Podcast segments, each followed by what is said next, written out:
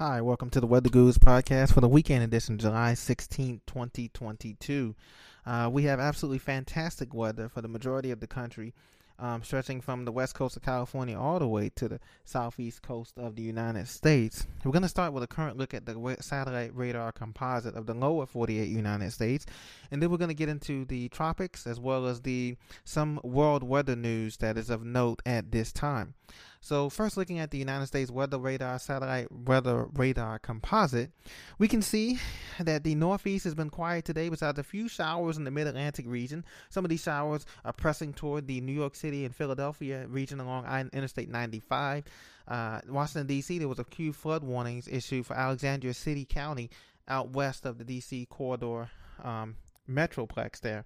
And so we also have some showers extending down into the outer banks of North Carolina, as well as uh, Norfolk, Virginia Beach, Hampton, the area, and down through the tidewater of uh, the low country of South South Carolina, from just to the west of Myrtle Beach and Conway, South Carolina, up through Wilmington, North Carolina, and the Outer Banks, as mentioned before, and some showers extending down into Florida, from Daytona Beach, Florida, down through West Palm and Fort Lauderdale, and a little bit inland to uh, Lake Okeechobee and the Pahokee area. So that's what we have in that area. Now, in the mid upper Midwest, we have some disturbances and showers in Minnesota, from the Twin Cities of Minneapolis, Saint Paul, down through Des Moines, Iowa, into Kirkwood, Missouri, Springfield, Missouri, and some showers pushing back west through Nebraska, Kearney, Nebraska, and Omaha, Nebraska, pushing through the Front Range toward just to the east of Denver and the I seventy, I twenty-five junction there.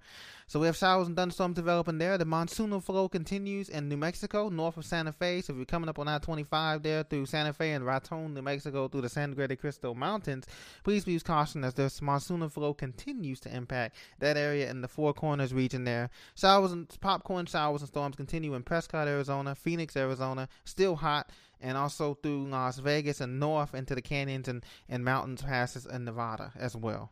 So that's what we have going on uh, in the P N W. Everything things looks absolutely fabulous, from Seattle to Salem to Portland to Eugene, down to Eureka and Redding, California. Absolutely fabulous weather there. Um, temperatures, clear skies, and temperatures in the seventies Fahrenheit. Very nice.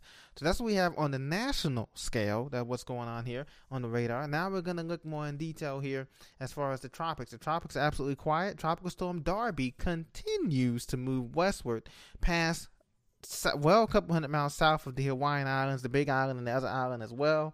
And so they're going to get swells, thirteen-foot swells out there on the surf, as well as some gusty winds and maybe an occasional brief shower, but no limited impacts, minimal impacts on Tropical Storm Darby, as it's barely hanging on tropical storm status right now. It winds at forty miles an hour.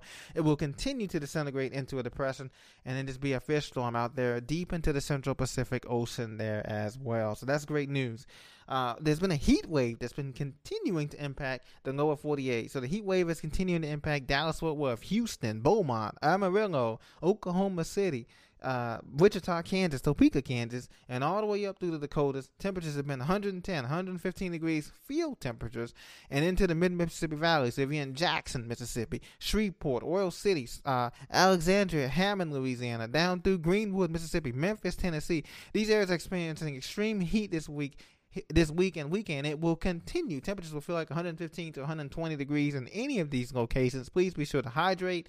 Please be sure to take water breaks if you have to work outside or even indoors. You know, make sure you hydrate, keep water breaks, and, and keep uh, limit your exposure outdoor in these type of dangerous heat conditions as well.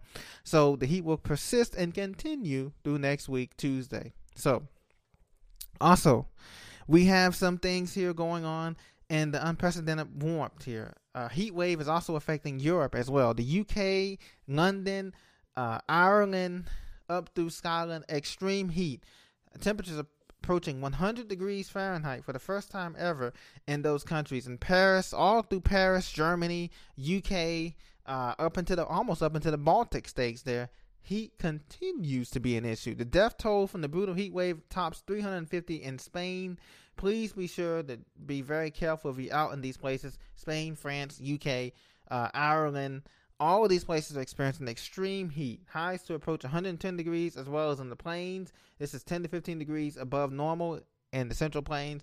It's also above twenty, uh, twenty degrees above normal for the U K um, and, and also Spain and these countries as well.